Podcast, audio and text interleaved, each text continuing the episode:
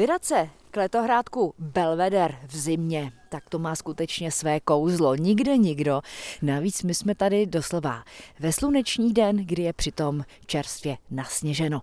Ze všeho nejdříve obdivuji onu zříceninu. Víme ale, jak vypadala v době, kdy tady proběhlo slavnostní otevření? Muselo to být úžasná stavba, jednak víme, že Špork byl bohatý člověk, a měl cit pro umění, pro kulturu, takže si tady opravdu postavil úžasnou stavbu, která i dneska dýchá úžasným prostě pocitem na toho člověka, když sem vstoupíte. A tím, že jsme sem vstoupili do toho centrálního prostoru, tak tady měla být kašna, z kterého stříkala voda a dle dochovaných informací tam měly být průduchy ve střeše, kam svítilo světlo a vlastně neustále tam bylo vidět takový jakoby plamen záře. Jak to bylo celé poskládané? Dnes tady máme jenom obvodové a některé vnitřní hmm. zdi.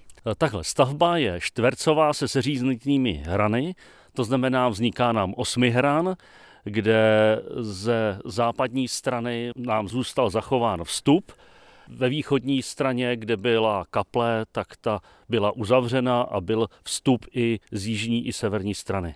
Dnes je vrch vysoká, zalesněný. My jsme tady vlastně obklopeni lesoparkem, kde jsou různá dětská hřiště. Děti tady mají velké vyžití, ale z tohoto místa musí být překrásný výhled do dálky. V podstatě dohledneme na Bezděs, na Krkonoše a možná ještě dále. Hmm.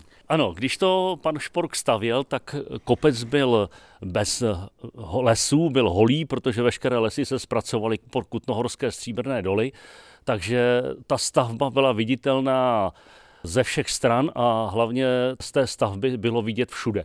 Dokonce ve střeše nebo respektive v nejvrším patře byla vyhlídka, kde se mohli kochat po celém okolí. Abychom pochopili, nádheru této stavby, tak musíme projít dovnitř toho torza. Zvenku nevypadá nějak zajímavě, ale právě pokud se dostaneme dovnitř, tak tady vnímáme nejen tu geometrii osmi hranů, ale tady ještě navíc každým světovým směrem vychází vlastně z toho letohrádku nějaká cesta. A procházet si ty jednotlivé místnosti, kde se ještě zachovaly ty vnitřní a obvodové zdi, tak to má své kouzlo. Já myslím, že tady se to musí líbit hlavně dětem.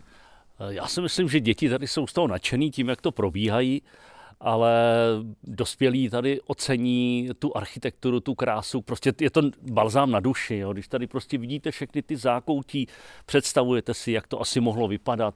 Tady vidíte, že jsou zbytky krápníkové výzdoby, protože ty dva krajní vstupy byly jakoby jeskyně vstupní, takže to bylo opravdu architektonicky, to bylo opravdu mistrovský dílo. Já i vidím, že tady je v tom sněhu vyšlapané místo. Sem asi chodí více lidí, protože my si tu můžeme vychutnat i takovou tu magii geometrie. A když tady stojíme uprostřed na samém vrcholu kopce, tak to má své kouzlo.